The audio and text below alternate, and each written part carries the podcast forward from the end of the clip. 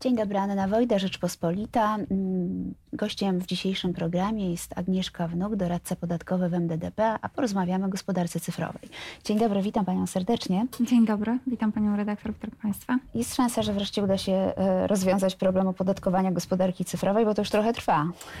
No dokładnie. E, problem nie jest e, prosty. Dyskusje na ten temat toczą się już od dawna, już od dobrych kilku lat na różnych poważnych forach. Mhm bo i Unia Europejska e, próbuje wprowadzić jakieś nowe zasady. E, podjęła taką próbę. Ona się chwilowo nie powiodła. E, Unia Europejska odstąpiła mhm. Mm, od próby wprowadzenia własnego rozwiązania. Obecnie pracuje OECD, czyli takie bardzo szerokie międzynarodowe gremium skupiające większość istotnych mhm. gospodarek. No i z drugiej strony mamy też takie jednostronne działania E, poszczególnych państw, e, które zniecierpliwione tym, że to właśnie tak długo już mhm. trwa, e, starają się same sobie jakoś z tym problemem poradzić. Oczywiście również szukając wpływów budżetowych, no bo powiedzmy sobie jasno, to, to też o to chodzi, żeby mhm. Mm, jakaś, Są z tego konkretne pieniądze. Są z tego konkretne pieniądze, czy mają być z tego konkretne pieniądze, więc dla państw, które mają świadomość, że użytkownicy różnego rodzaju, użytkownicy korzystający z różnego mhm. rodzaju cyfrowych platform e, czy, czy innych e, klienci innych cyfrowych biznesów są w ich państwie e, no, starają się jakąś część zysku wypracowanego właśnie dzięki temu, że ludzie korzystają z, czy to z mediów społecznościowych, mm czy kupują za pośrednictwem jakichś stron internetowych starają się e, e, to opodatkować i, i część tego dochodu opodatkować właśnie e, u siebie. Pomysłów, jak to zrobić jest kilka. Mhm. Taki najprostszy i też no, przez te państwa, które już się odważyły jako pierwszego wprowadzić stosowanym, to jest wprowadzenie po prostu procentu, 3% od obrotu najczęściej, mm. czyli mm, od, od sprzedaży mm, w, z, związanej z danym państwem. A które państwa się zdecydowały y, wprowadzić jakieś rozwiązania już? Kilka państw europejskich się już mm. na to mhm. zdecydowało, między innymi Austria, y, Francja, o co mm. zresztą była prawie że wojna ze Stanami Zjednoczonymi, ale ostatecznie, ostatecznie Francja się zdecydowała. Ostatnio Czechy również również mhm. zaczęły o tym mówić, także to jakby państwa z, z całej Europy, z, z, różnych regionów e, już ten problem zauważają, chcą go rozwiązać. W Polsce również były takie zapowiedzi naszego Ministerstwa Finansów mhm. jeszcze wiosną. E, pamiętam chyba przed wakacjami coś się działo, jeśli, jeśli dobrze w tej chwili kojarzę. Tak, tak było. Były zapowiedzi z Ministerstwa Finansów, że również jest opracowywany własny projekt. Oczywi... Tak, nawet od chyba 2020 roku miały zacząć obowiązywać przepisy, no ale rozumiem, że były wybory i gdzieś to zaszło na dalszy plan. Tak, były wybory, może to jest trochę bardziej skomplikowane, bo też były, była wizyta um, Mike'a Pence'a w Polsce mhm. w międzyczasie, który y, podziękował y, polskiemu rządowi, że zrezygnował z tego pomysłu, co było e, dość e, zaskakujące, zakomunikowanie rezygnacji w ten sposób, ale tak się, mm, tak się zdarzyło. Ale też z drugiej strony Polski, polskie ministerstwo też zawsze mówiło, że chce działać zgodnie z tym, co się dzieje na poziomie międzynarodowym, mhm. że te rozwiązania polskie, które będą, one też mają być zgodne z tym, co zaproponuje Unia. E, a, a ten pomysł, żeby samodzielnie coś y, już zaproponować, wynikał też prawdopodobnie z tego, że te prace na poziomie międzynarodowym szły wolno, że w mhm. Unii Europejskiej znalazły się trzy państwa, które zaprotestowały i pomysł się rozsypał. Mhm. E, więc y, mm, to, to, to nie, nie, nie jest tak, mam wrażenie, że nie było tak, że to był taki, e, tak, taka, taki jednostronny pomysł polski, tylko właśnie chęć przyspieszenia. E, no i wydaje się, że to przyspieszenie, przynajmniej takie są zapowiedzi, że to mhm. przyspieszenie może nastąpić, e, bo prace na e, poziomie OECD nabrały tempa. Jest zapowiedź, że już ten 2020 rok to jest naprawdę data, kiedy ostatecznie rozwiązanie zostanie wypracowane. No właśnie, bo OECD opublikowało ostatnio komentarze do, do propozycji dotyczących właśnie różnych rozwiązań w zakresie opodatkowania. Tak. OECD opublikowało propozycję. W, w końcu września była opublikowana pierwsza część propozycji dotycząca jakby stricte gospodarki cyfrowej mhm. i y, wszystkie zainteresowane strony zostały zaproszone do zgłaszania uwag. Mhm. E, ta propozycja e, to jest jakby kontynuacja tego, o czym wcześniej OECD mówiło i taka, taka próba znalezienia wspólnego mianownika e, dla tych wszystkich rozwiązań, które były dyskutowane, jakoś tam krytykowane. Generalnie to miałoby polegać na tym, że patrzono by na grupę, patrzylibyśmy mhm. na biznesy cyfrowe na poziomie całej grupy, na poziomie międzynarodowym, czyli nie tylko na spółkę, która jest w Polsce albo gdzieś indziej.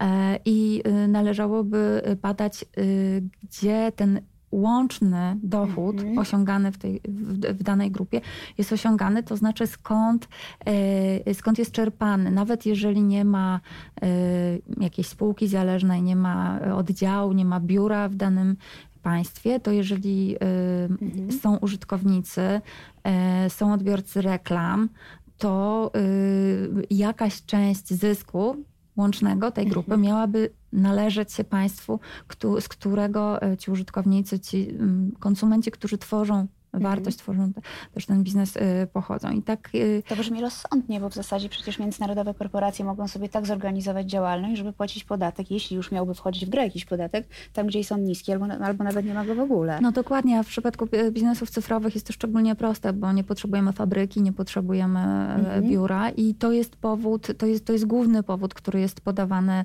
e, jako, mm, e, no, jako przyczyna tego, że mhm. trzeba jakie, jakieś zmiany w dotychczasowym modelu celu e, opodatkowania międzynarodowego wprowadzić. Mhm. E, czyli chodzi o to, żeby oderwać e, y, prawo do podatkowania od jakiejś fizycznej obecności e, w danym państwie, bo wiemy, że już dzisiaj ta fizyczna obecność nie jest w ogóle potrzebna, bo mhm. wszystko się dzieje online i, i w zasadzie to nie ma znaczenia, czy mamy to biuro, czy nie mamy przy, przy tego typu biznesie. E, więc ta, to rozwiązanie zaproponowane przez OECD, ono jest, to, to jest na razie taka propozycja mhm. sekretariatu, ona jest też bardzo ogólna jest propozycja, żeby mm, wydzielić takie y, kwoty dochodu trochę w oderwaniu od dotychczasowych zasad cen transferowych, czyli do, dotychczas było powiedziane, że do, do, do każdej spółki, do każdego e, podmiotu przypisuje się zgodnie z jakby rynkowy, rynkowy dochód, mm. patrząc na to, jakie funkcje on pełni, jakie on ponosi ryzyko, jakie angażuje aktywa, czyli, mm. e, czyli jeżeli byłaby nawet jakaś spółka, ale ona by się zajmowała wyłącznie bardzo prostymi działaniami, jakąś obsługą klienta, obsługą posprzedażową, mm. to ona w, na, na dzisiejszych zasadach cen transferowych miałaby przypisany tylko bardzo niski zysk, który Polska na przykład jako państwo siedzibę miałoby prawo opodatkować. Mm, natomiast zgodnie z tymi nowymi zasadami e, to nie funkcje tej spółki, nie, e, nie nie te dotychczasowe zasady cen transferowych, tylko właśnie e, szersze spojrzenie, e, jaka część biznesu jest tworzona, kreowana w e, danym państwie, miałyby przesądzać o tym, ile to państwo może podatku, czy jaką część tego zysku może opodatkować. To jest ważne w mojej ocenie, żeby powiedzieć, że to rozwiązanie OECD nie przewiduje żadnego dodatkowego podatku. To nie jest właśnie te dodatkowe 3% od obrotu. Mhm. Po prostu to, co, co proponuje OECD, to jest ten jeden podatek i nic więcej. To tak? znaczy, to jest, to jest podatek dochodowy, taki mhm. jak dzisiaj y, już mamy, jak każda spółka płaci, tylko to, co proponuje OECD, to jest zmiana miejsca, gdzie ten dochód jest opodatkowany, mm -hmm. czyli ten, y, ten tort jest inaczej dzielony pomiędzy y, różne państwa, y, co powoduje, że no to rozwiązanie ma szansę się wpisywać w sieć umów o unikaniu podwójnego mhm. opodatkowania. No i to ryzyko podwójnego opodatkowania tutaj jest w mojej ocenie wyeliminowane w przeciwieństwie właśnie do tych rozwiązań jednostronnych, takich pomysłów typu podatek obrotowy, mhm. kilkuprocentowy, który nie jest w żaden sposób zaadresowany w umowach i to ryzyko podwójnego opodatkowania wówczas powstaje. Mhm. A ciekawe, co na to ci, którzy mieliby ten podatek płacić?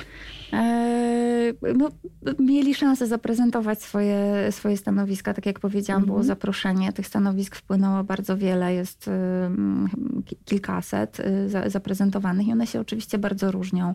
E, w zależności od modelu biznesowego mhm. każdy sobie y, y, zwraca uwagę na, na, na różne aspekty. No, istotne dla, dla, dla danej spółki pewnie. Oczywiście, oczywiście. No ale też z takich ogólnych bardziej um, uwag, to na pewno warto zwrócić uwagę na to, że, y, że ten system wymaga dopracowania, bo y, to jest takie zupełnie nowe otwarcie, mhm. jeżeli chodzi właśnie o ceny transferowe y, i trzeba zadbać o to, żeby nie było tutaj niejasności, żeby te, te modele były kompatybilne, żeby się nie okazało, że powstaną spory między państwami, na mhm. których mhm. stracą kto ma dostać pieniądze, tak? Kto ma dostać pieniądze, dokładnie. Mhm. Żeby, żeby nie było takiej też niepewności, żeby, żeby... Mm, zresztą widać, że na poziomie OECD świadomość tego ryzyka istnieje, mhm. bo e, również w, wśród pytań w, czy, czy, czy w, tej, w tej propozycji e, samej pojawia się takie stwierdzenie, że oczywiście trzeba w jakiś sposób uprościć ewentualne rozwiązywanie sporów między państwami na tym gruncie. Mhm. Te prace w ramach OECD zostały podzielone na dwie części i tak. do 2 grudnia zdaje się można zgłaszać uwagi dotyczące drugiej części. Tak, to jest bardzo ciekawe. Ten y, podział na dwie części to jest stosunkowo nowa sprawa. On y, się pojawił po raz pierwszy w marcu tego roku, y, w, też w, w, dokumencie wydanym przez mhm. OECD. I on polega na tym mniej więcej, że ta pierwsza część adresuje tak ściśle opodatkowanie gospodarce cyfrowej. Ta druga część jest bardziej ogólna. Ona nie, nie dotyczy tylko biznesów cyfrowych. Ona jest w ramach tego samego działania OECD, natomiast ona dotyczy mm, w ogóle eliminacji różnych sytuacji, kiedy jakiś zysk, czy kiedy, kiedy dzięki ustawieniu jakiejś struktury e, można niżej opodatkować zysk, czy właśnie można przenieść mhm. zysk do państwa, gdzie jest niższe opodatkowanie.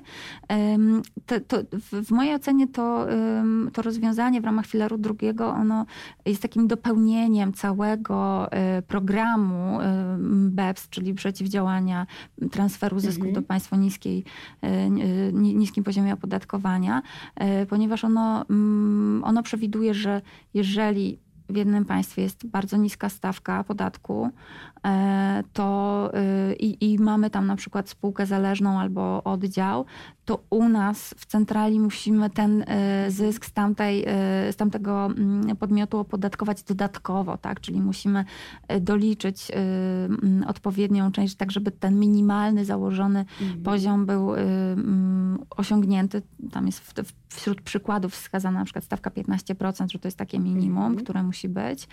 E, albo e, chodzi też o wyeliminowanie takich możliwości odliczenia e, do kosztów uzyskania przychodów takich płatności, które by były bardzo nisko opodatkowane w państwie otrzymującego, czyli jeśli my mhm. płacimy, możemy w całości zaliczyć do kosztów, u nas jest 19%, ktoś otrzymuje, ale płaci tylko 5%, no to na poziomie grupy jest korzyść, tak? I tutaj mhm. tego typu rozwiązania są zaadresowane. To jest, tak jak powiedziałam, działanie do, takie znacznie szersze i to jest też coś, coś nowego. Mówimy cały czas o opodatkowaniu gospodarki cyfrowej, ale na czym tu można zarabiać? Yy, skąd firmy czerpią zyski w tym przypadku?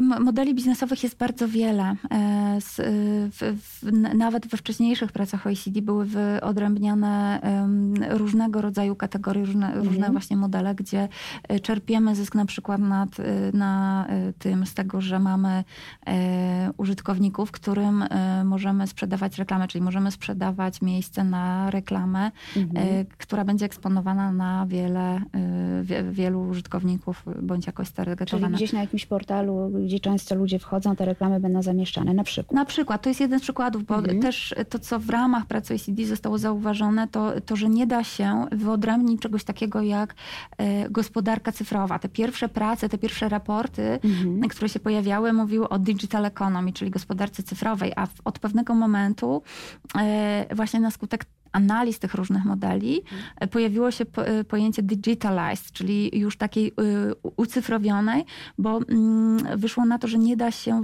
wyodrębnić gospodarki cyfrowej jako takiej, bo w mhm. wielu innych dziedzinach gospodarki te elementy ucyfrowienia się już pojawiają, tak jak chcemy sobie właśnie zarezerwować hotel, kupić bilet lotniczy, czy nawet mhm. wizytę u lekarza, to e, okazuje się, że e, tutaj już korzystamy z, e, z firm, które w tym świecie cyfrowym działają, bądź mają taką część, tak? Mamy, mamy na, na przykład telemedycyna, która się zaczyna rozwijać e, coraz bardziej. Mamy firmy, które działają jakby tradycyjnie, ale jednocześnie mają też tą odnogę e, cyfrową. Także tutaj tych możliwości jest bardzo, bardzo wiele.